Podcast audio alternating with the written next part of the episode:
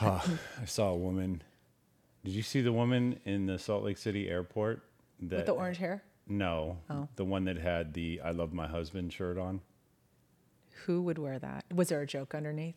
No, don't ever Stop do that. it. Okay, Who would wear that? don't ever that? do that. She was walking there holding hands.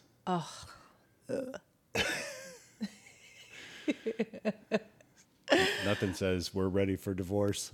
Yep. Like an "I love my husband" T-shirt. Exactly. I don't understand people. Yeah, go ahead. No, go ahead. I don't understand people who wear stuff like that. I don't. Whenever celebrities say, I'm so in love with my husband, literally, you know they're about to head to divorce court. Like, Totally. it's just, you know, yeah. So they must have been fighting. That's why she put that shirt on. I guess so. That's like me wearing a shirt that says "I changed my oil." Because you don't change your oil? No, because I do change my, but it's just like, well, you're supposed to love your husband, right? Like, oh, some God. things are just like How about the ones? automatic. Well, I guess Or- not automatic. Depends on what kind of husband she has. Or how about the ones when kids say, when parents wear t shirts, I love my kids? yeah, yeah. That secretly means I can't wait for my kids to graduate. Yeah. Yeah. I don't know. I think it's crazy myself, but, you know, what do I know? Yeah. Maybe it's a reminder. Do you think? Do She must have lost a bet. Wait, do you She must have lost a bet. that that shirt was a reminder for her to remind herself to love her husband? Maybe, maybe. She's like, "There's no way that plumbing is gonna work." He's like, "Bet me. If I if this plumbing works, you have to wear an I love my husband T-shirt that one? through the Salt Lake City airport." Okay, let's use that as an explanation because there's really not another one, right? It's not. Yeah. Yeah, I'm glad you don't do stuff like that. never. Matching shirts. Whew. well, he didn't have an "I love my wife" shirt on.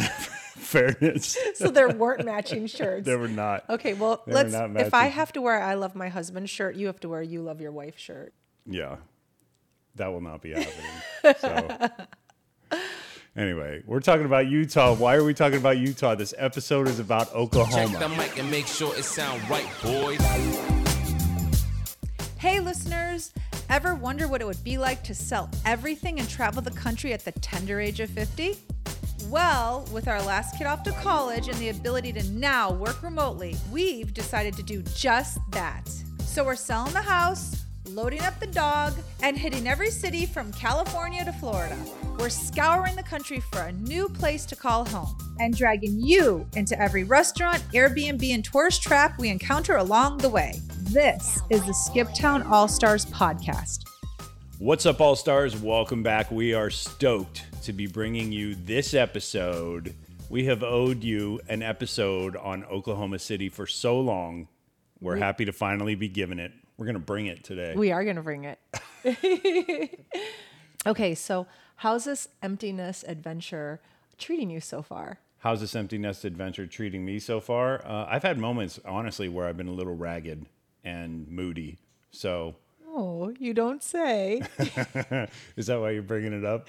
no, not at all. I mean, Oh, you okay. have been like really cranky, but I've had some testy moments in the past couple weeks. Yeah. Um, but is it what you wait? What's making you cranky? You're empty nesting. Uh, I Are, think it are you just. missing your kids?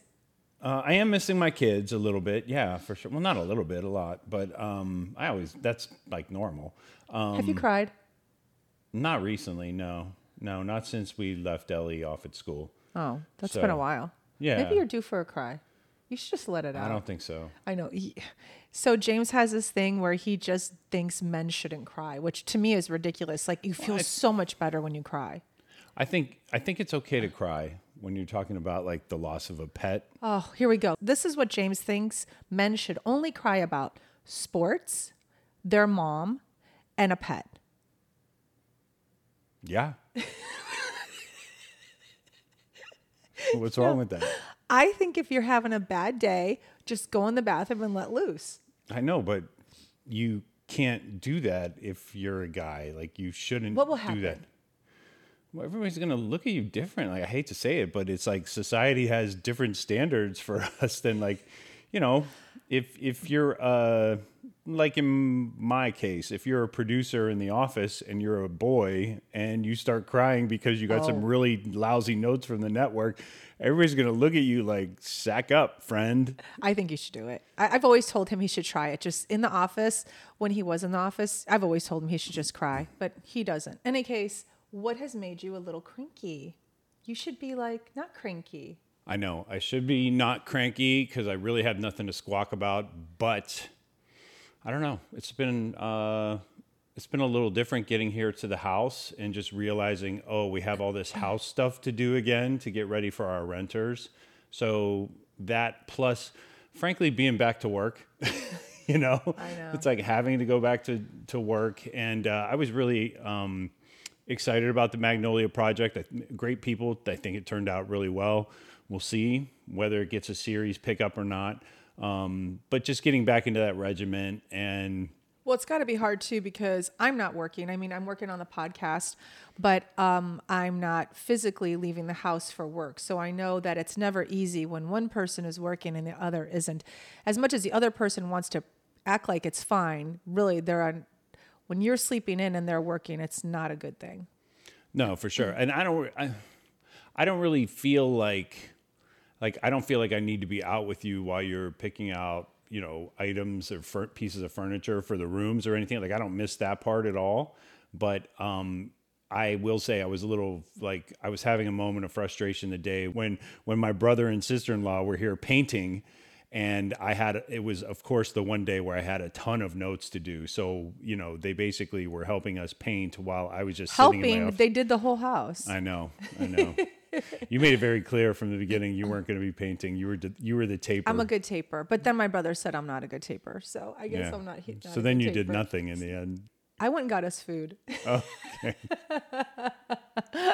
But I'm sorry. Um, I'm enjoying my empty nest uh, time. Uh, so I'm sorry you're not enjoying yours. I mean, the fact that you have to work doesn't make it very enjoyable. I'm still working. Mine is just kind of behind the scenes. Um, he actually is working, working, like, you know, um, having to work for uh, a company where I'm, I'm working for the podcast. I, you know, I don't know. It's just been, I think, with the stress of going back for to Utah for family weekend, and then you know you were sick, and then I felt like I had this pressure to be with Mia to pick up the slack for both of us. And even though I couldn't do it, uh, I was still working remotely from Utah. Yeah. So that was the ki- kind of the whole point. And you know, now that we're here and you know back to getting the Florida house in shape, um, I feel like uh, in the end, it was what working remotely truly means. It's like I'm working in Utah and my kid is waiting for me to finish work. Uh, but the upside to that obviously was. Uh, despite the fact that I couldn't see her as much as I wanted to, I still got to see her every single day in person. And you know, Mia's pretty easy kid, so you know she. There were days where she was just content while you were nursing your illness uh, really to you know read on the couch or do her homework or you know she had she has plenty of her own stuff going on. I think she finished almost an entire book while I was hacking up uh, the, on the couch sick. Yeah. So it wasn't the most magical trip back to Utah like I thought it was going to be. Um, a lot of it had to do with, you know, like I said, just having to work, balancing the children, all that stuff. And then, um, yeah, I don't know. I just feel like the last couple trips to Utah, I haven't gotten the full enjoyment out of it like I'm used to, you know? Well, hopefully, talking about Oklahoma City will brighten your spirits because I think it was a great trip for both of us. Yeah, I definitely have a lot to uh, talk about when it comes to Oklahoma, and I actually thoroughly enjoyed our time there. Even though you know, going back through the notes of the show, it felt like we could have done more. Oh, we definitely there. could have. There's no question. I think what happens is that while we're traveling and doing the podcast, um, we both hit a wall, and we don't realize we hit the wall until we hit it. Because, um, you know, if you've been on vacation, then you know you're exhausted at the end of your vacation, and when everybody goes back to work. Uh, they always say the same thing, which is, I need a vacation from my vacation. Yeah. So when you are continuously traveling, like we've been doing, in and out of cars, in and out of Airbnbs and hotels, and then you're setting up for a podcast because most people don't realize that it takes them about an hour to set up. Then we talk sometimes for an hour and 20. Then it takes them another 35 to 40 minutes to put everything away, it is quite tiring Yeah, it's half, considering it's half a day all in. yeah. By the time I get the footage, that's before I even start editing the episode. So Exactly. So um, it's work, and um, you know, being on vacation can also feel like work sometimes. So uh, we hit walls, and we don't realize we hit them until we hit them. And for me, Oklahoma was one of those times where I hit a wall. I I actually didn't get out of bed for one entire day. That's not a lie. When I say didn't get out of bed, I literally didn't get out of bed. We went out to dinner, and that was only because James was starving. I could have stayed in bed in my pajamas and um, just probably eaten an apple or something like that. Like, honestly, like I did not want to leave that Airbnb. I was so exhausted. So, unfortunately, I would say we probably out of the four, only got two and a half of real, truly Yeah. Oklahoma visiting. And um, it was disappointing because some of the cities that we've been hitting have been on our list to visit because of maybe one particular thing. Um, sometimes they're on the list to visit because we actually want to explore that area. Oklahoma City was just meant to go and visit the Oklahoma City bombing memorial. That was the only reason we were going to Oklahoma City.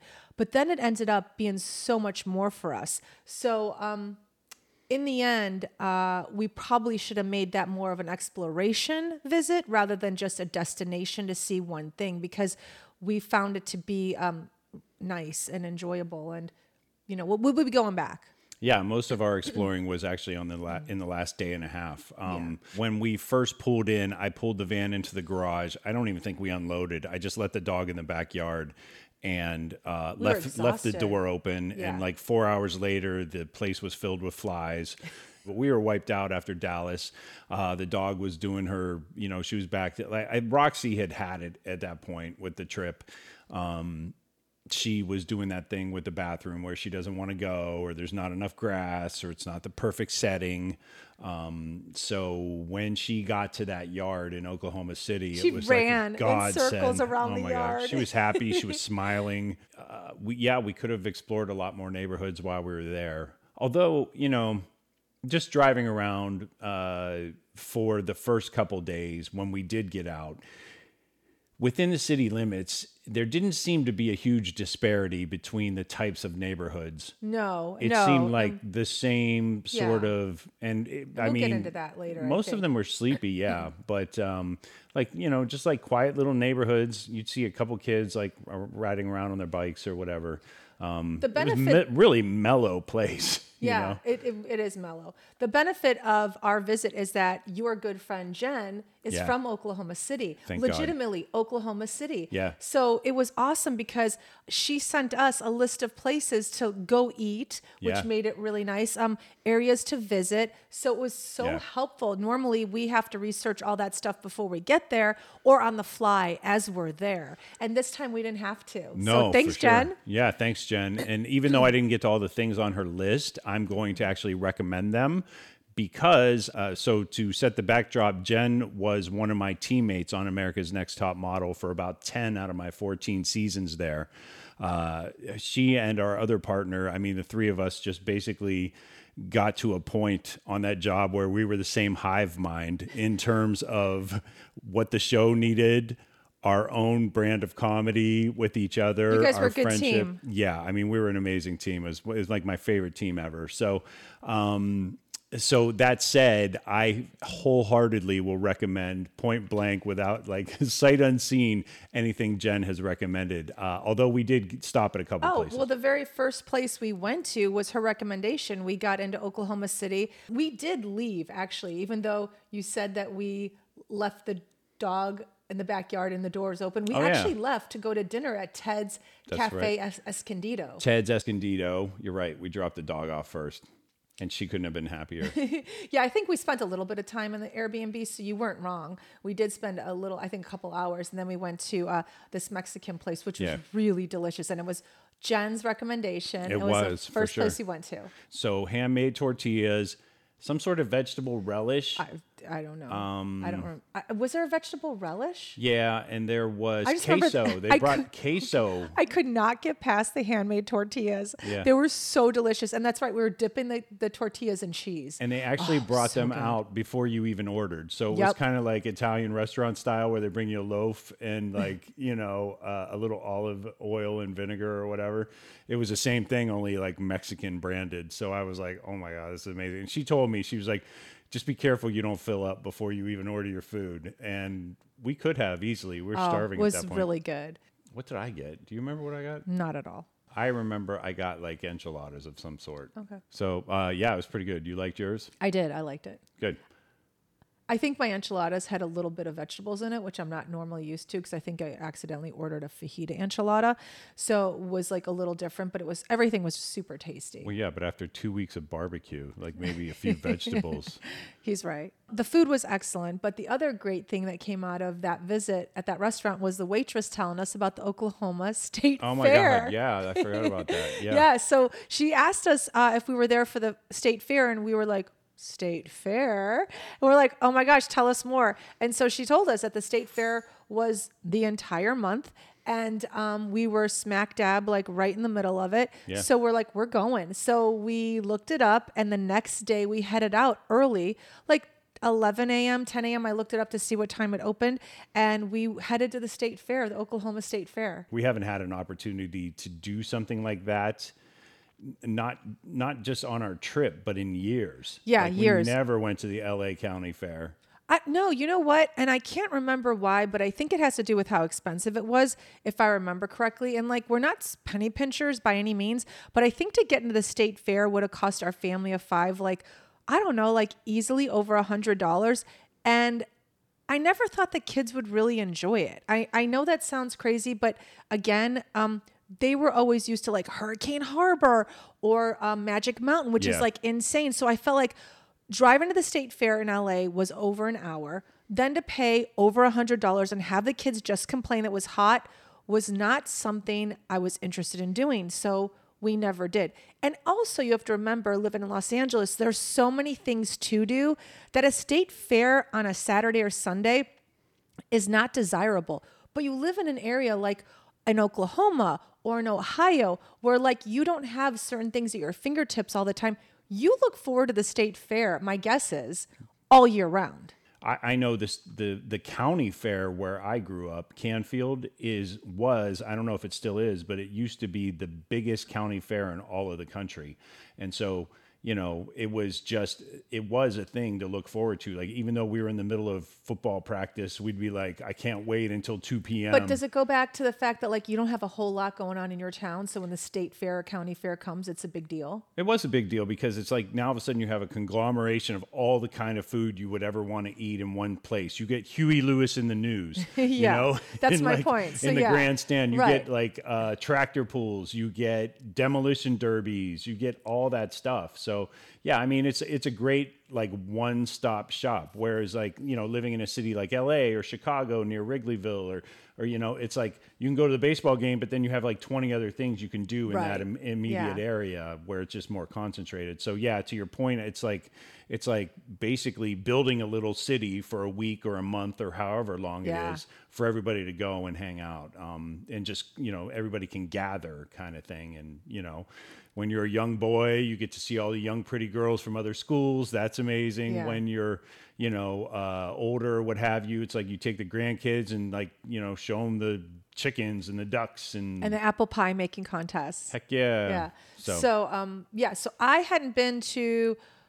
Okay, honestly, I hadn't been. I'd been, I was at the LA County Fair 24 years ago. So for me, this was the first. This was legitimately the first time I've ever been to a state fair. I believe. Like, I, I don't. I don't. I don't think I ever went to the Ohio State Fair when I was a kid. It was in Columbus, um, I think. I don't know. Yeah, I, I don't it was recall ever cool. being at one either. It was pretty. It was pretty impressive with the rides. Like they had a huge Ferris wheel.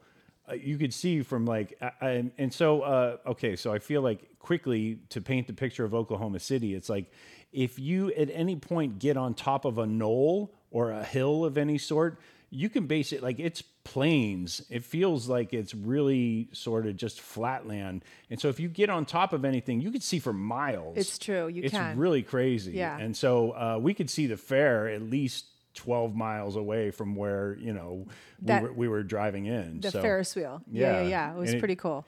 I imagine if you had little kids in the car or something, they'd be like, "Oh my god, like there it is, there it is," you know. But I felt like excitement just, you know, like being in the car with you to go. So yeah, we arrive, and I was super excited. Why? free parking. Free parking. But legitimately i was excited too because i mean okay let's be honest. I i'm not sure. I have to look it up but my guess is at the la county fair uh it would Oh, probably got- be $25 to park Yeah. easily. Like they'll just get you wherever they can. So to pull up and james was like how much is parking Yeah. they, they looked at us like there's They're no like, "You fee." just go park over there," and I was like, "What?" He was so excited about the free was. parking. I thought, what's going to beat this? But then we walked in and something did beat free parking, and that was Pig races the little piggies. right out of the gate. Pig races, so great. it was so state fair ish. Like, if you want to talk state fair and being someone who had never been to a state fair, the little piggy races, and they were little pigs, they were the cutest ever. you definitely have to explain it for like the city folk that we know. Okay. So what it is, it's just like what you would consider like I don't know, like any kind of race. There's an entrance gate and they like sound an, a, an alarm or a bell. They open up the gate and then four little piggies come running out In a track, in yeah. a track and it's like a half circle. It is the cutest thing. And then there's an exit, which is another gate. And then once they get through that gate, the gate closes and it's whoever was the fastest little piggy. Yep, and they pulled four kids out of the audience, and whatever the, all the piggies had little colored vests on or something. Yes, they did. And so each kid, you know, that they pulled down had a flag where they were waving or something like that. I forget exactly what denoted that they were the team captain of that pig. Uh-huh. But uh, it was super cool. And the minute the bell rang, like everybody in the crowd went nuts. It was Uh-huh, It crazy. was really cute. It, It was, was. It so was super fun. fun. I have it on my Instagram, so if anybody wants to take a look at it, you could check out the little piggy races. Um, I have it as a reel because I literally recorded it as they were running around the track. Yeah. It was really fun. And then as we're watching the little piggy races, lo and behold, I've never seen this before, but a gentleman came up with two big slices of pizza with pickles on it. Oh. Sliced pickles, like the round sliced pickles, not like the spears feel about that. disgusting. But I had to take a picture. I did. And so I took a picture You and know, I'll, you take a picture. he did. I said, Can I take a picture of that? And he was like, Sure. He's like, sure, random woman. Uh, so yeah, pizza and pickles. I don't know. I wasn't game to try it. It did look different. Huh, we're at the state fair. So there you go. Pizza and pickles. Okay, so uh, then we started walking around the fair, and And our- you learned uh, something about me right out of the gate when we're, with regards to fair food. you had not ever had a corn dog, right? Never. I mean, l- okay. I can't say never because I do remember at lunch in grade school, they served corn dogs. And I had a bite and almost threw up. The the the school cafeteria corn dog. It was a school cafeteria. not the same. Okay. but we're at the fair. Yeah. And there's corn dogs everywhere. I mean, it is like the thing to do at the fair, have a corn dog. It was deep fried. It was the most delicious thing I Well, the batter, I think, is honestly, I think it's the batter that's the difference when you get it. Even if they fry it at your little middle school or whatever, um, I think the batter's just like that really crappy sort of, you know, lunch lady. like lunch average batter they throw on everything in America kind of thing. Um, So this a is school like, cafeteria batter. Yeah, this is more like I don't know. It had like a corn feel to it or something. I don't know. Maybe was- that's why they called it a corn dog. I'm not sure. Could it be? Yeah. It was so good. Oh my god. I I'm like why have I never had this before? It was crunchy Yeah. but soft and a little bit of sweet and then I drenched it with like mustard and ketchup. So you had that, and then I think even though we had just devoured one of those, uh, we walked around for the next half an hour looking for the next thing to eat. Oh, for sure. The whole thing was about food. And then we, well, what we did have with our corn dog and continued to have throughout the entire fair was these lemonades, which I Oh, yeah. swear, Hand all it was, all it was, let's be honest, was ice, sugar, and a drop of fresh lemon juice. That's all Oh, that I thought was. I, I thought there was plenty of lemon in Did there. Did you? Yeah, Okay. that's what kind of made it. So you paid I don't know what was it eight ten bucks for a, a cup that we shared, and Yeah. we paid three bucks for. The, I was like, oh my gosh, this place is so affordable for a fair. I could not believe it. Um, the one thing we did did not mention was how hot it was. So we had to keep getting a refill on that lemonade probably every 15 minutes because it was almost 100 degrees. Horse flies and hellfire. There were there were. I thought there were going to be a lot of horse flies. There really weren't. Oh. Well, we've both gotten bit by horseflies on our trip, and it's so painful and uh, itchy and uh, uncomfortable. And so we Yeah. figured we're at a state fair and we're going to have horseflies surrounding us. Uh, we didn't. I was kind of surprised, but the hellfire was sure there. Oh, we It- definitely had hellfire. Yeah. we were sweating so much. I mean, I had obviously my hair was pulled back. I had shorts and a tank top on. Oh, but if you just looked at like our hands, we were like dewy. Like Yeah. it was so hot. Well, I sweat. You're dewy. I Well- was just sweating. you were sweating. Um, it was humid too, which is I did not expect it to be humid again. You know, when you look at a map, you just don't expect Oklahoma where it's located. I feel. Tell me if I'm wrong. Would you have thought it was going to be humid? Uh, I figured there was a little bit of humidity. I didn't feel it like we felt it in Texas when we were there, but uh, maybe it was more leaning into autumn there and things had cooled off. I mean, everybody, was- by all accounts, everybody that I spoke to in Oklahoma City was like, yeah, it's like the summers are sweltering. So, And it was. So, um, being at the fair, there was no shade anywhere. We were just constantly dousing ourselves Yeah. with that lemonade sugar mixture and then searching for food. yeah, for sure. We um we did run across the place where they do the cattle auction, and that was a little bit of an education for you. So, I learned that at a state fair, they do a cattle auction. I didn't realize that. I figured they just do cattle auctions uh, once a month or twice a month, and they probably do. But during the state fair, he was explaining to me they do it there as well. Yeah, like you can actually go in and sit on. I mean, you can go in and sit on them anytime, but while you're at the fair walking around, you can see the guys all you know bidding on it or whatever, and then somebody wins it, and you're like, okay, great, and you scoot on out with your kids before you have to explain what happens to the cow next. I know. It's true. Uh, but yeah, so I got to see that firsthand, and then we went off went off to find a funnel cake. We did. We went off to find a funnel cake. So um, the fair, I think, was a success. It was a Yeah. great thing to stumble upon. Uh, we just talked in our last episode about travel partners and are you a good travel partner? And I think that was a great opportunity for us to um, figure out like, are we happy with the person we're traveling with? Because it was a perfect time where, like, either he could have said, I don't want to go, I'm not interested, or I would have said, I don't want to go, I'm not interested. But like the rest of this trip, we both are pretty spontaneous about it. So um, Yeah. I felt like you know, we're doing well here. Like we both want to see the same things. And and if we don't want to, then we kind of let the other person go off. But on this particular uh, adventure to the state fair, we both were excited about going. Yeah. Like if somebody had said that day, like, oh, make sure you go to the canal walk or something, which we'll get to later. But um, I would have been like, uh, we just did the river walk in San Antonio. And so the state fair was just what the doctor ordered. It was something different than anything we had been to so far on our Yeah. trip. So, you know, hey, that was pretty worth dragging our sorry asses out of the Airbnb for. I must say, it was a good time. It was. It was really fun. So when we started on our uh, drive across country, Yeah. We both had certain places we wanted to visit, and James was very insistent upon visiting Oklahoma City because he wanted to see the Oklahoma City bombing uh, building and memorial. Yeah. Uh, you had actually seen it.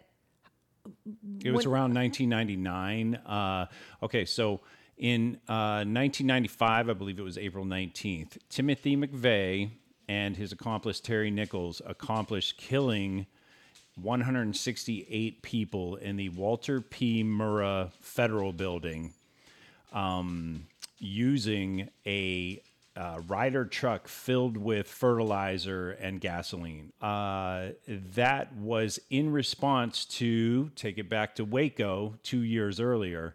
Um, I knew that Timothy McVeigh's extremist views were formed, well, well before Waco, but they actually became cemented there.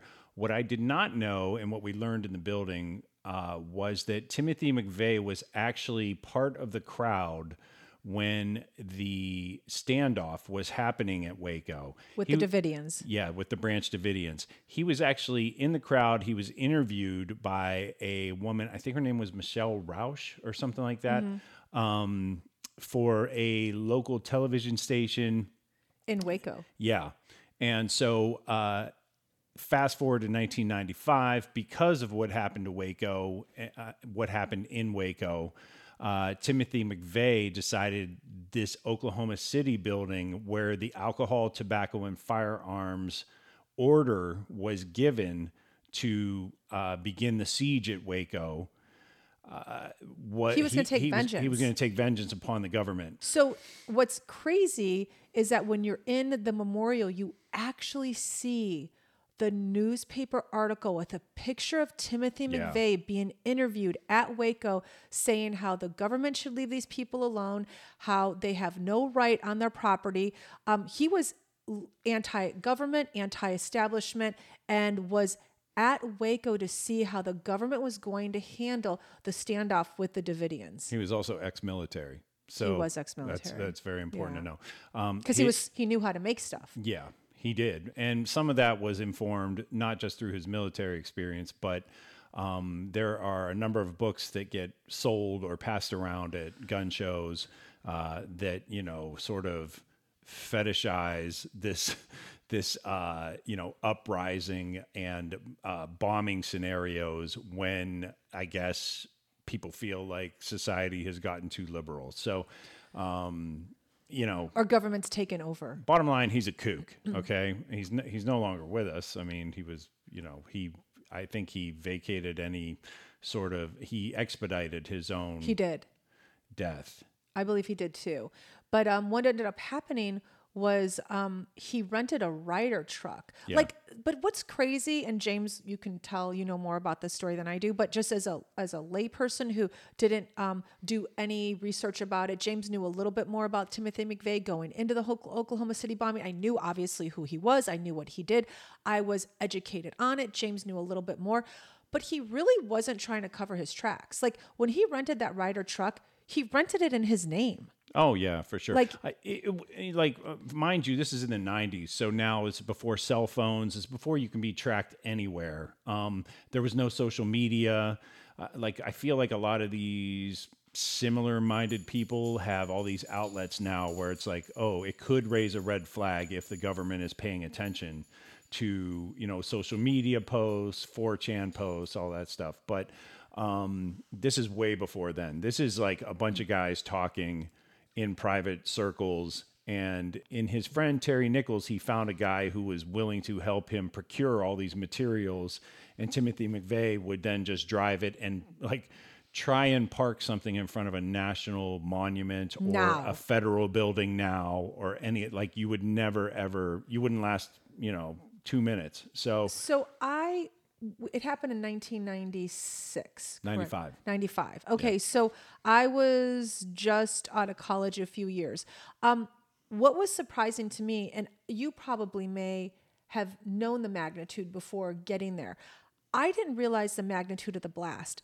I thought that when he you know, brought the Ryder truck with explosives that he had home made homemade, um, that it blew a portion of the building out. No, he blew the entire side of the building. So the enormity of it was yeah beyond what I knew when I walked in there. I, I actually thought that he just, I, I knew he, th- there was a bomb that went off. It was in a Ryder truck.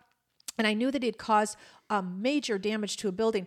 What I did not realize is how one person blew the entire side. yeah he blew of the a- entire face off of i forget what direction what side of the building But we're talking, how many floors was it? Like 18 floors or something like that. It, it's beyond comprehension. He blew a hole in the ground. I mean, And he did it in such a way where One the construction of the building began to collapse upon itself on the higher floors. It just began to collapse inward.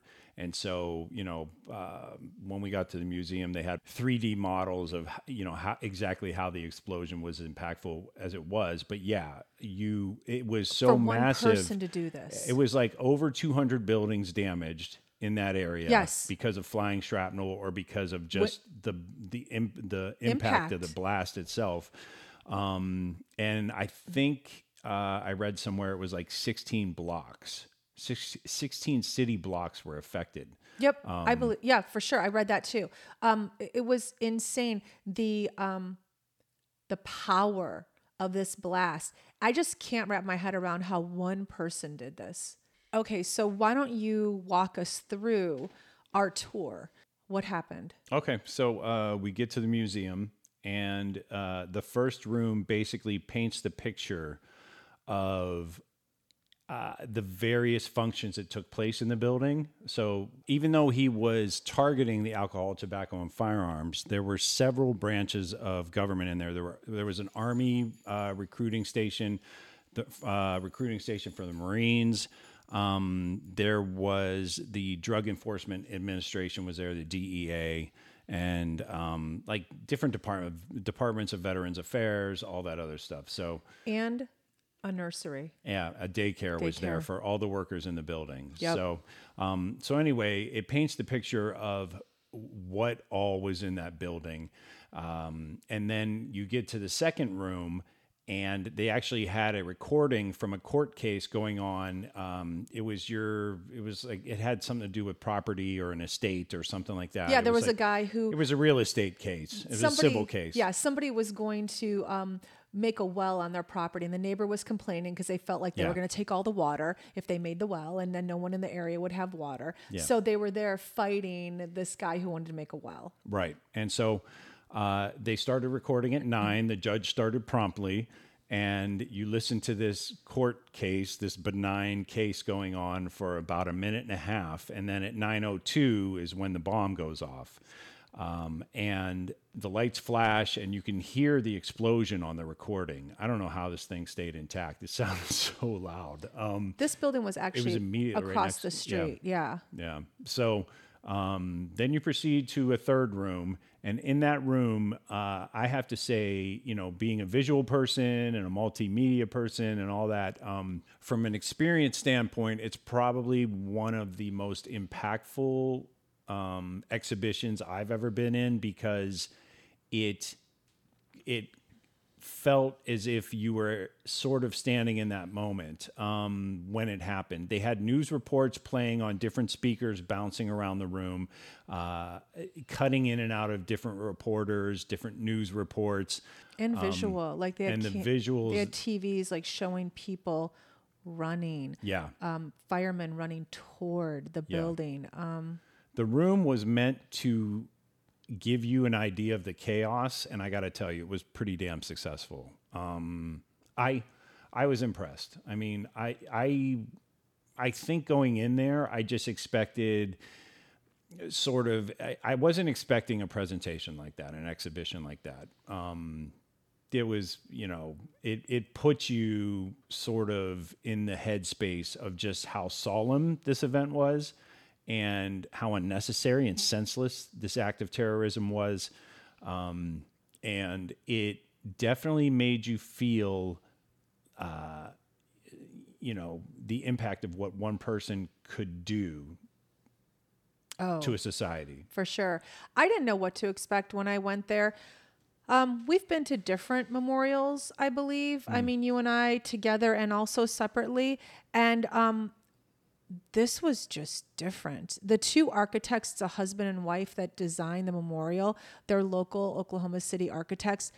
They did the most amazing job. I mean, the moment before you even step into the actual memorial uh, museum, it's all hand painted uh, tiles that children had sent my gosh, I can't believe I'm getting so sad right now talking about it. But like, mm, it was really hard to look at. Um, they had sent to the firemen who were like fighting the, you know, f- uh, not fighting, but like helping all these people. Rescuing, yeah. Oh my God, it was crazy. And so it's like on the wall and on the ground before you even walk into the museum are all these tiles from children all over the country that like their hands are like we love you we're thinking about you and it was to all the rescuers. I mean it was that when you wa- before you even walked in you're like uh-oh. Like Yeah. you knew Yeah, Yeah. I mean, you know, you can't expect that it's uh, it's not like going to the Washington Monument or something like that. No, and it's it's definitely you know what you're getting when you go there. And you know, to be clear, uh, I had been in Oklahoma City back before I was an editor. I worked for a camera truck company, and um, we. Uh, were actually there for some huge religious show or something Yeah. like that. And when we were there, we saw that they were actually clearing ground for this memorial. So for you you wanted to see it I, finished I knew I wanted to see the end result. Mm-hmm. Yeah, I did. So Yeah, when we um, walked in, like you, I wasn't sure what to expect, and then the when we sat in the room, and it was basically a simulation of what was going, what happened when the bomb went off, and our room shook. It was very loud. Lights were flashing. Uh, it was frightening. Everyone in the room jumped. Yeah. I mean, uh, it was it was amazing in the sense that it, it did you're right it Yeah. 100% put you there and i did not anticipate that i really thought it was going to be a museum where we just walked around we read some some, some displays. 100% Yeah. um, learned about the building learned about timothy mcveigh learned about the um, victims and the survivors i did not anticipate being part of it there were personal belongings Yeah. of the victims in that room i mean Coffee cups, computer screens, baby shoes keys. it was terrible. I Yeah. mean, you saw um like the daily calendar of somebody, literally their calendar. It was tattered and torn and burnt. Um watches. I mean, Yeah. just men's watches, women's watches. Um it was it was very moving. That's the word for me. It was Yeah. that it was so moving.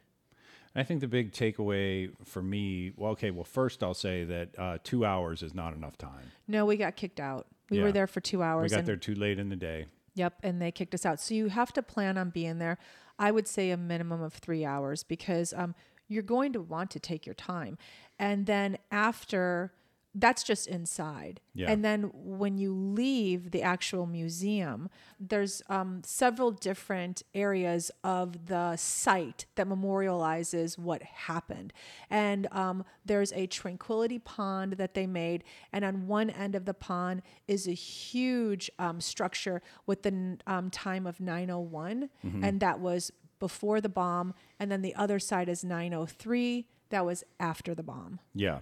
And so 901 signifies uh, the last moment of innocence, I guess, for lack of a better word. Yes. um, the the last moment of innocence that we as a country had before this act of domestic terrorism. Um, and then 903 is basically when the citizens began immediately response. So the bomb goes off at 902. At 903, right away, the significance is that people right away recognize something was dramatically not right in the city, and everybody began to you know, basically descend upon the building itself to figure out what happened and who needed help. right.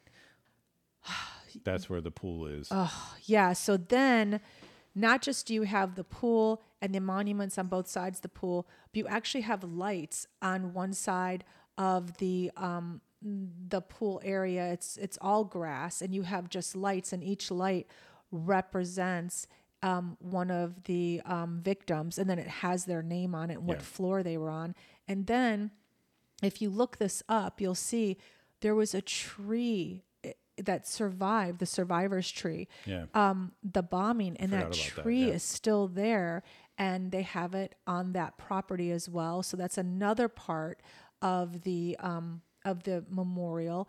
And then, oh my gosh, this is so hard to even talk about, but they put up the chain link fence the day after the bombing and um, just to separate the debris from people literally coming by the building and you know they wanted to keep people away. So they put up a chain link fence and that's where people started bringing like you know notes to their loved ones that were still in the building and had not been rescued and you know could have certainly been a victim and no one at this point even knew 24 hours later you know was their loved one alive Yeah. or dead so people were putting notes just how you see on any any memorial well they kept up the part of the chain link fence and that was so hard to look at It because people still come to this day and leave notes for their loved ones. It was like, oh, it was so hard because you're reading like of the moment, like like some woman had just put it her note onto her mother, and she was like,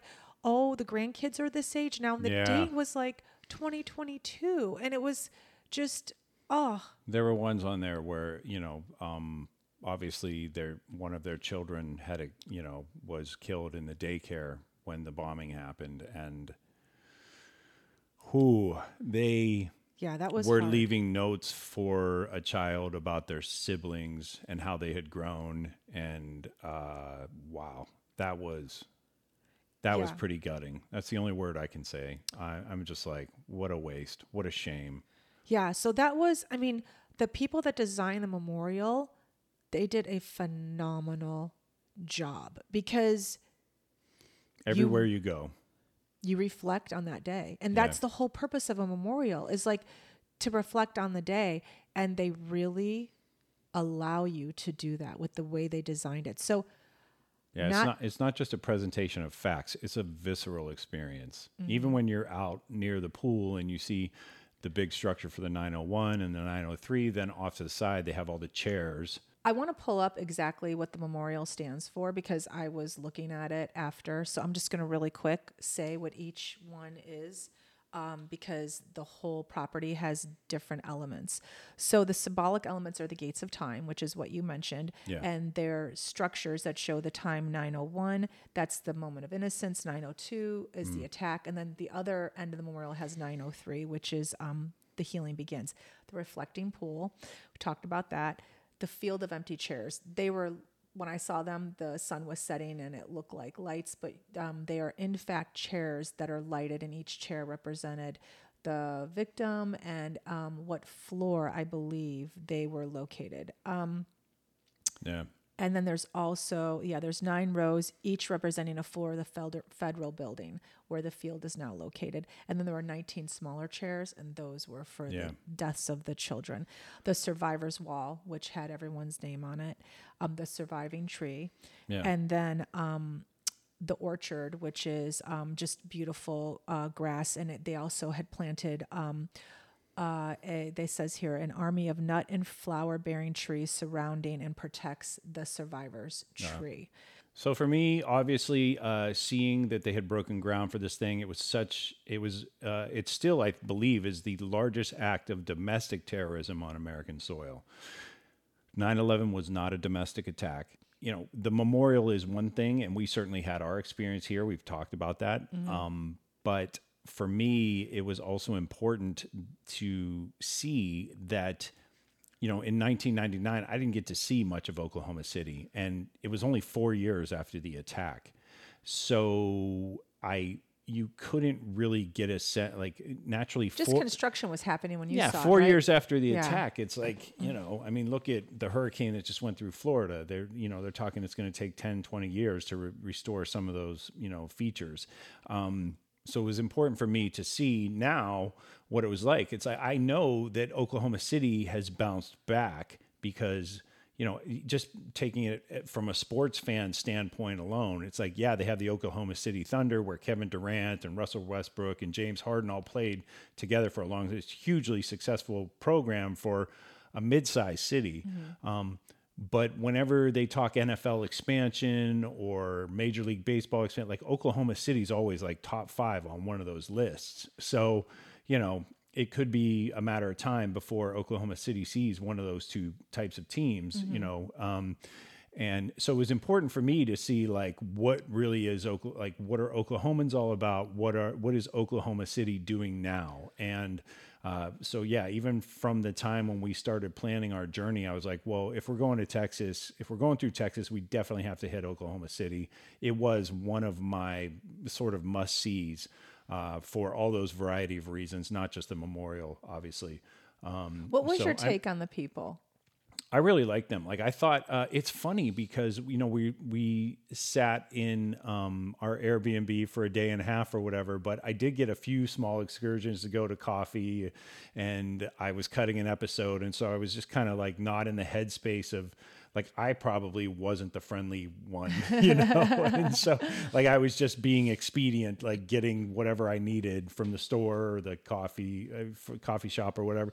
Um, the people were really outwardly friendly. Like you know, when you came into contact with them, the one thing that I'll say I'll go back to is like it's a really mellow town. Like It is. people are mellow there. They'll It's- say hello, but they're not like, you know, it's not like, it just didn't feel like a ton of bustle to me. Even when we were in the downtown areas, like everybody's just casually doing their thing.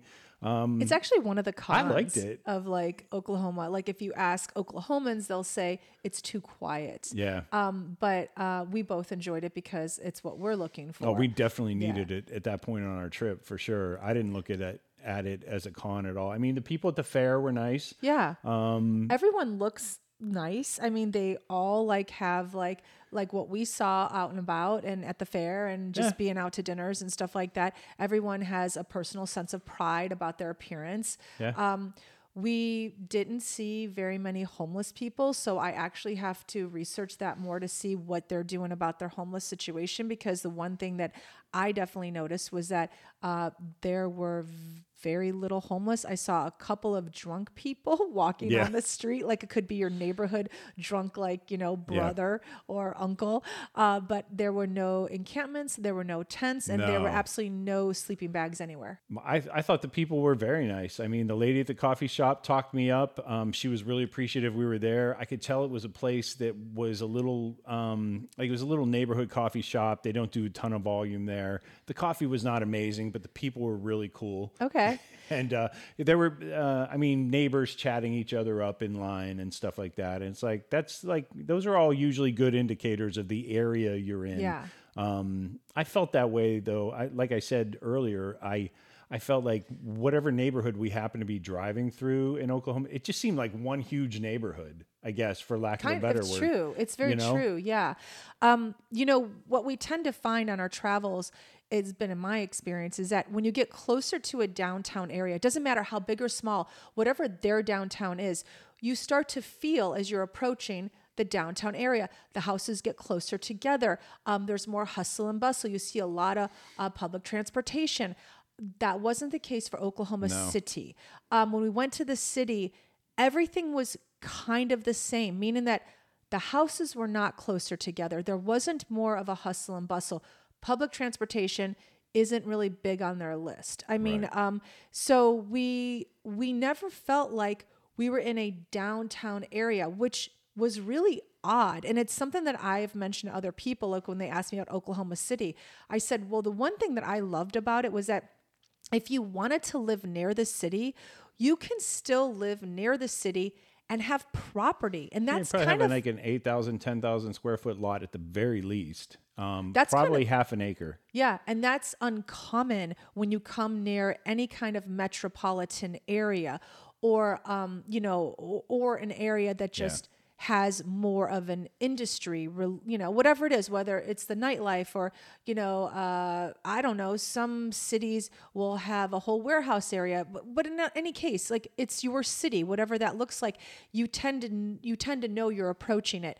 You didn't get that with Oklahoma City. When you were driving toward the city, like you said, all the houses were pretty much the same. So for me, Yeah. that was like a plus. Like for me, I would not necessarily have to move outside of Oklahoma City to get a house that's bigger or property or to just get away from my neighbors. I could actually do it and be only like Yeah, a half a city mile limits, yeah, yeah, of the within the city. city. I thought it was pretty cool. Yeah, for sure. Okay, so let me ask you. Uh, Santa Fe was really high on your list. Oh, it was. Santa Fe versus Oklahoma City, Well, or because of or the fill in the blank. If it's not Santa Fe, No, okay, Santa Fe. but Let's just, just say in terms of your vibe, Yeah, like, it was- like could I do this? I I could do Oklahoma City over Santa Fe because Oklahoma City actually had a downtown area where my daughters could go and enjoy. Santa Fe doesn't really have a downtown area. There is Santa Fe, the square, but it closes at eight o'clock. That Yeah. not the case with Oklahoma City. Like there's live music Yeah. and it stays open later. So for our family, being what we would want, I would say Oklahoma City. For Yeah. you and I, Santa Fe. Got it. For sure. For sure. Okay. The downside for the kids moving to Oklahoma would be what? There's not a single Democratic county in Oklahoma. Yeah. In the 2020 election, not a single county went for Joe Biden, which That would be very that, difficult. that says all you need to know about Oklahoma City politics, right? Uh-huh. Or Oklahoma politics in general. um, Yeah. which is kind of, I found that rather interesting because you have Oklahoma University. Any university town is It's usually a blue, blue dot. for sure. Uh, Oklahoma City metropolitan area, I thought for sure, okay, blue dot. You know, No. no, not a single county. So I don't know. It's like that would be hard you and- because there's not a whole lot of diversity yeah, there. you and I Thought. could make a run at it, but uh, I'm We- not sure the kids would would be like keep our mouth squawking. Yeah, they'd Yeah. be just chirping the whole time, like, "Oh, I can't believe you moved here" or whatever. But So, um, yeah, I'm just that- warning you, kids. It can happen. Like I'm, I, we'll get into real estate in a little bit. I want to talk about restaurants first. Okay. So without further ado, again, uh, we did not visit these places, so I'm going to recommend, per my friend Jen, her favorite spots because she knows she grew up around here. So uh, first thing is Ted's Escondido, which we already talked about. Uh, it's a small Mexican chain around the Oklahoma City area. We I love stuffed. I don't know if you I do too. Um, so another spot she recommended is Nic's Grill. Uh, after Mexican, it's her number one place to go. It's tiny. It's a little burger joint. The old man there has been flipping burgers, I guess, for a hundred years. Uh-huh. He's got a sidekick back there flipping burgers with them. Her advice is to get there early and come hungry. Um, next up is actually from her friend Robin, who said you cannot miss in the downtown Bricktown Canal area. You definitely should see that. It's a, it's indicative of what Oklahoma City is about. We actually drove through there. Yes. we didn't spend a lot of time walking around there, But it was really cute. Yeah. Uh, to me, I found that it was your sort of um, quintessential like iron and timber and that sort of Western feel um, uh, that you would get in a downtown area. It was very, it reminded me of Oklahoma's own version of like a Nashville. Oh, uh-huh. I agree. You know, yeah, kind yeah, of yeah. Very setting. cool. Agreed. Um, I'm sure there was a lot of whiskey and steak and all that. And actually, speaking of steak, um, one of uh, two of the places that um, you can get a great steak. Now, mind you, again, Denise and I had had so much beef it is true because all through Texas. I could not eat. An, I, I just needed chicken and vegetables at that point. Yeah, and I we really was taking a break from food. I'm not kidding. Like I was not about the food at all. And it's so unfortunate because Oklahoma is known for their cattle. So their steaks are going to be amazing. And we just did not partake because I couldn't even think of a steak. I have to be honest with you. I actually had a vegan meal one day. You did. I remember that. Holy I cow. brought home lunch, Yeah. a vegan lunch, because I just needed a break. You're so LA. You're so bougie. Well, when I asked the girl, because I went to go get my hair done while I was there, because on the road you still have to maintain a, you know, your, Yeah. your beauty appearances. Yeah. Uh, and I asked the girl, uh, "Where's a good place to go? I just need a salad." And she goes, "There's a vegan place right across the street." I was like, "Oh, let's do it!" It was so good. for sure. Um, okay, and what so are the two steak places? the two steak places they uh, they recommended was Mahogany Downtown or Broadway Ten. Um, there's another one called uh, another place called Cheever's. I checked out the menu. It looks like a great menu that sort of shuffles the deck on traditional American cuisine. Uh, blue cheese fries appetizer, Okay. pretty decadent, um, but not something you can find on every menu everywhere. Uh, cowboy rub, salmon salad, and a prime rib sandwich. Oh, that sounds delicious. Yeah, that's all sound, Had I not had barbecue for I know. 14 days straight, I probably would have devoured a prime rib sandwich. Yeah. Uh, another recommendation was a place called The Jones Assembly. Uh, your southern food, catfish, Nashville hot chicken sandwiches. Speaking of Nashville, uh, southern type dishes, okra, all that stuff is on the menu, but it's uh, allegedly a very good place. And then um, the big one for drinks, uh, the new Flamingo Tiki in the Paseo Art District is very good.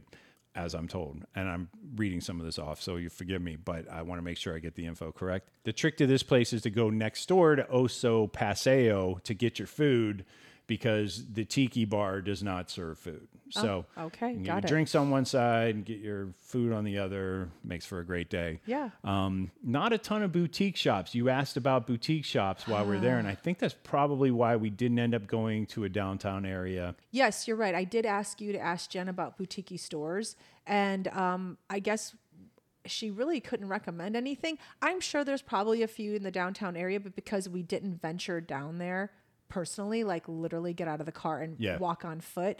Um, but again, like Yeah. it was, you know, that trip for us to Oklahoma was two days down and two days on, and so Yeah. I don't think I gave it enough time. Right. And Jen's also, you know, she lives in LA. She's lived there a long time. When we asked for a boutique area, if that's what you are looking for, she knows right away, like, oh no, Denise isn't going to find this like anywhere.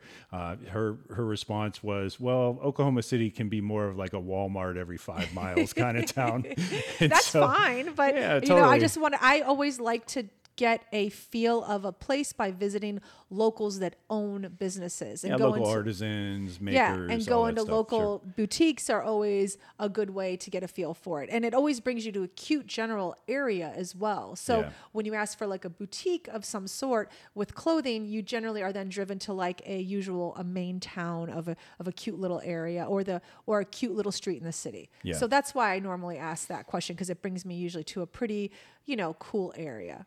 You know, I guess there is uh, a market type place where you can get Native American art and all we didn't see stuff. that. I don't know We where that didn't. Um, was because I was hoping to buy some American art, Native American art, because there are something like 38 tribes in Oklahoma. And I don't know if you remember when we were driving, I'm like, oh, I'm going to get some cool stuff. I didn't find anything. No, and I think it's more where we were sort of going through. Um, I think most of the reservations that maybe have roadside stands. I don't even know if they do, like they do in Arizona. But um, Was if- there an area that Jen if they told you about? Uh, she said there was a market somewhere. Uh, bottom line was though, you and I weren't going to be, you know, visiting it because we weren't even in that section of town. Okay. Um, that's to be continued though, because let's talk about real estate. oh yeah, this was this is going to be fun. Go ahead. I'll so let you take the lead uh, on I promise you, we will get you an update on the market because. Uh, what have I been doing on Zillow looking at houses in Oklahoma. we ended for up weeks? Yeah, we ended up going to an area. I said you'll take this over, but I'll just lead it in. No, yeah. Jen referred us to an area called Edmonds. Where her friend Robin, who also gave us some recommendations, Because it's- actually lives and bought a house. Yeah, It's up and coming. So, go ahead. It's already arrived. You can't afford it. No, I'm just kidding. Actually, there are good houses Are there. there? Yeah, there are. There are three plus twos there in the 350 to We went there. range. We went there and we thought it was kind of expensive. there. Well, the a few of the subdivisions you and I personally were in, it was like sixes and up. Okay. Um, and it's subdivisions. They were beautiful. I know, and it was subdivision. Those houses Which- were really nice. But yeah, uh, if you know us, you know we're trying to stay away from HOAs and not being told what to do with our lawn and all that stuff. Yeah. so we really don't want to move into a subdivision. Yeah. Um, although, you know, respectfully, it's like we've talked about it also at length where it's like uh, when a developer runs electric and water and gas and all these things out to a certain area, that's why you have 10 houses in the same area in the middle of nowhere. So, Right. Um, functionally, it seems to work. If you don't want a homestead or have a septic tank or a well, or it's like, I get why people do it. I do. Uh, We're just saying we're trying to avoid that if we can. Yeah, you, you know? usually get a little bit more property when you don't move into a subdivision. So that has been our thought. Like, you know, we can maybe get a little bit more, but we do realize that in some of the areas we're going to, they're being developed for a reason. Yeah, yeah, for sure.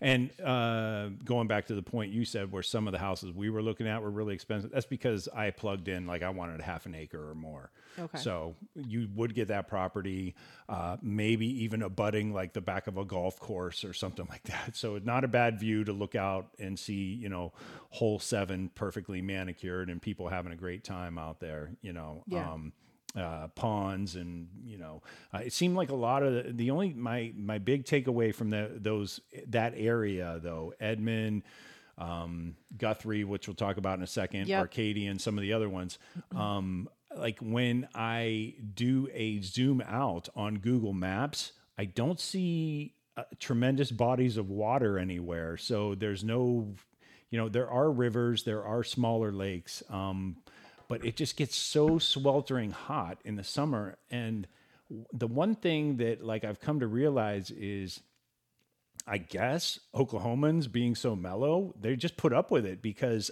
there are a lot of houses where I look at like I say must have pool, right? Like I want it to have a swimming pool if I can't go to the lake or anything like that. right. Um not a ton of inventory with swimming Wow, pools. Yeah, you're okay. gonna have to build your own swimming So pool. So they don't seem to mind the heat. I it's it's uh, funny to me unless these subdivisions have like their own little community pool that I'm missing. Um, but the actual listings for the properties themselves, I'm not finding a ton of.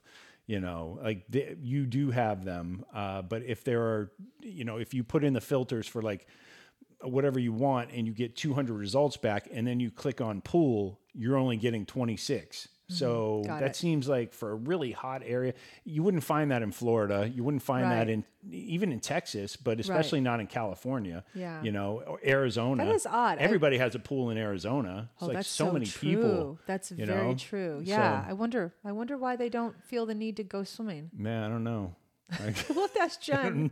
I We'll know. ask Jen. We'll don't you people swim? what do you do to cool off around here? So anyway, um, so uh, but then um, uh, all that to say, we have uh, been looking at lots and land and properties and houses. Well, mostly me, but you have expressed an interest in it as well. Around the Guthrie area, we stopped at a cafe after we left Edmonds. We did. Uh, we spoke with a local waitress. waitress. I Yeah. spoke with a local waitress um, and had asked her about the area because we had noticed a lot of development going on in this area, which was really quite far from the city, like maybe like 25 to 30 minutes from Oklahoma City. And again, not understanding why people want to live so far out when you can still get a good piece of property near the city. So I asked this waitress, what's the deal? Like we saw huge plots of land being developed and um and she said well even though you can get a decent sized piece of property near the city people still just want to be away from the city. And with remote working you don't have to be anywhere near the city. So it's still the same answer wherever we go. People that are can remotely work now want to just have property and they want to do it away from the city. Again, in Oklahoma, it made no sense to me because the traffic was the same, whether you're 30 minutes away from the city or right near it. Yeah, but traffic wasn't really a big issue the whole time we were there. yeah, this woman was from an area called Guthrie, and she was telling us about lots in her neighborhood. Literally in her neighborhood, she said that a developer came in and scooped up, I think it was eight lots, and they were each $25,000. Yeah. So then immediately James jumps on Zillow Yeah. because it's a great area. Now, when I say great, it's like we can get property and um, it doesn't seem terribly expensive. She did. I asked her if there was any kind of water source nearby, like what's bringing people to Guthrie. She said there was a water source about five miles away, but she also said another neighboring town that was becoming quite popular was called Cedar Valley. And so she said, you know, you want to take a drive through both of those. And we did go through Guthrie, and I think we may have even gone through Cedar Valley, but Guthrie had the most adorable downtown area. We're talking like with the gaslight lanterns and um, just beautiful brownstones. So I immediately saw the appeal because you could get a piece of property um, for a uh, a good price, and you had this adorable downtown area, like a legit main street. Yeah, I mean, I when they said how much development was happening there and what the lots were going for, I mean, I have I I- I've found everything from you know uh, three quarters of an acre for twenty eight thousand dollars all the way up to like one hundred twenty k, and you get like four or five acres. So um, not bad prices. Uh, I actually am going to take a little trip back. Yeah, we both are because we enjoyed it enough to take a look. And there are certain cities that we have put on our list where we have to take, we're going to go back. You know, this was one of them. Yeah, for sure. And you, you know, I mean, the biggest thing is you just want to look at the property before you like you have to see it for yourself and Yeah. what the lot lines look like for real. So it was pretty. Um, it was pretty incredible. Uh, just being all driving around the outer areas of Oklahoma City, uh, seeing what we could afford, what we couldn't afford, Yeah. um, how close the city is, how close the airport, all those things that come into play when we think, could we live here? And the answer is yes. Um, it's on my list for sure. You? Yeah. So what would your what would you say your top five and bottom five were? Let's jump into it. Okay. Uh, okay. So my top five. My first one is obviously the museum. Worth the drive. I'd say every penny, but it wasn't really expensive. So uh, you know, I can't recommend it enough. If you're into American history of any sort, recent American history is perfect. Uh, the county. Or, sorry. The state fair. Yes. Uh-huh. you caught myself. Um, the state fair was my number two. Uh, the people were my number three, although not necessarily in that order. Everybody I came into contact with was just super chill, super mellow. Can't say enough about how Oklahomans were really just, I don't know. I hate to say, I know they probably feel this way already being compared to Texas, but it just felt like a more chill um, extension of Texans to me, you know, in a lot of ways. Uh, I love the landscape. That's my number four. Okay. I loved getting up on a little hill and just seeing for miles. I felt like a king overlooking my kingdom.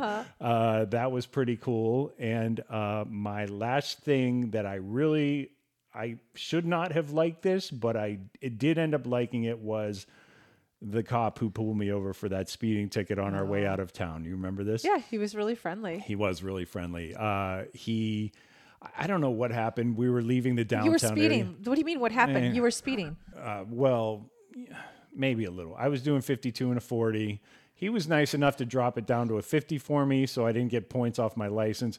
Super friendly guy. Wished us well on our travels. You speed all the time. You just got caught this time. So that's when you say I don't know what happened. I don't know Yeah, what you happened. don't. You don't. you speed all the time. So all right. I don't think so. Okay. I think five above the speed limit. So what makes a friendly cop? Uh, the friendly cop was, he said, uh, he goes, You don't need to have your hands on the steering wheel at 10 and 2. We're okay. It's cool. And I was like, oh, Okay, cool. And then, uh, you know, he saved me two points on my license. He didn't have to do that. He was friendly. The ticket was far less than I paid in LA. So for speeding, not that I've ever gotten a speeding ticket in LA, but um, You've gotten many, which I'm aware of. okay. So uh, anyway, it was at least $150 cheaper to get a speeding ticket in Oklahoma Well, City. go crazy then. I know. So that's my top five. What about you? Okay, so my top five are free parking at the fair. Even though you liked it, I really like that as well. Yeah. Um, everything is spread out. Um, even in our neighborhood that we stayed in, the houses aren't on top of each other. I really like that. I mentioned it. Also, you know, approaching Oklahoma City proper downtown area, the houses are still spread out. I really like that. No traffic. There was no Yeah. traffic, no matter where was we a went. non-issue. It was awesome. No homeless. Uh, and then um, oh, you're I opening up that can of worms. I know, but I brought it up earlier. So they obviously have some sort of program set up for their homeless people. I don't know what they're doing. Maybe they're just shuffling them to another part of the city that we're not seeing. But there was no sleeping bags, no tents anywhere that we went. Yeah, we'll, everything. we'll expand on the homelessness thing in another episode. Go on. um, everything was super clean. And everyone was really nice. So those were my top five. My bottom five, I only have three. Um, I felt like the landscape could have been prettier if there weren't so many strip malls. And I know that goes for any place that we visit, but yeah. it was quite pretty i thought um i've read some cons that people don't think oklahoma is very pretty to look at i disagree i mean maybe we're not asking for much but i thought it was quite pretty and i just wish that the landscape had been kept more intact and there weren't so many strip malls everywhere Yeah. um the bottom five the italian restaurant we went to frankie's oh, italian Yeah, I bombed on that one. it was okay but i didn't want to go out anyway so it was rated really high, but when it's the only restaurant in a 30 mile radius, I guess that you know, And it's the only Italian place. italian isn't really their forte No. you know it's more like we should have gone to a Yeah, steak place we ordered spaghetti in a steakhouse for sure. Yeah, and then my third bottom five um, is that they just don't have uh, public transportation. Like it is very much a driving town. Yeah. Or I mean, I did see buses, but um, we didn't stay very close to Oklahoma City proper. I keep saying proper, but like Well, we we're in the limits, but yeah, yeah. we weren't in the downtown area. So if we didn't have a car to get there, would have taken a bus and it would have been a very, very long bus ride. So I just felt like uh, they don't really like put much stock in their public transportation. Yeah. Uh, my bottom fives are the sweltering heat with no swimming pools. I don't understand it. we would need to remedy that if we were to move to Oklahoma. Um, not a lot of trees, not as many trees being planted as I Oh. thought, which I think goes back to your comment on you know the landscape and all that. Um, people say it's not very pretty. Um, it is actually like it's if you like you know a section of land with a couple trees dotting up here and there. It actually is fairly picturesque. Like it looks to me, it looked to me like it was Oklahoma, you know. But um, the one thing I'll say is like I don't understand. Goes back go to the swimming pool to the shade. Like, don't you people like to stay cool in the summer? Like, I don't get it. Like, I feel as Californians, we could show you a lot. We could teach a lot of Oklahomans like how to stay cool. You don't have to sweat like that. But anyway, they have their own way. They don't want to. They don't want us to California. They're Oklahoma. They do not. Um, my last one really is uh, there was I went to like two or three coffee spots. None of them were great. Um, No good coffee. None of the coffee spots are making the top five Okay. when we eventually like do my top five, bottom five coffees. Um, business venture. yeah, business. and I was going to say the same thing. That's my that's my fourth one. I only have four. I don't have five. Um, I my- didn't have four. I only had three. my fourth and final one was, uh, you know, you talk all the time about how much you appreciate what Chip and Joanna Gaines did in Waco. yeah. I think it's ripe for opportunity if you want to put boutiques all through You're Oklahoma right. City. You have you have the opportunity to build a section there. So There you go. Food for thought. All right. It's something Yeah. I'll think about. Anyway, um, you got to get out of here. She's off to Miami. I've got a house to like deal with. Um, uh, she's on her own little Skip Town version for the next couple days, I am. and uh, well deserved. So, um, anyway, this was fun. I'm glad we did it. Thank you for humoring me. Uh, with uh, wanting to go to Oklahoma City early Oh, on, it was a great visit. you know, it was like I was like ninety percent the person putting it on the list. It was you were Um, for sure, but I yeah, you're so welcome. I Yeah. look, you went to Sedona. That's true. I did. Look what happened there. so you're a good sport. I appreciate it. Thank and you. when I buy you a house in Guthrie with a swimming pool and some shade, you're There going to go. really thank me. I will. As you're sitting in your fat boutique. anyway, all right, take them out. You got to get on the road. Empty nest. Full tank. See you guys next week. Check the mic and make sure it sound right, boys.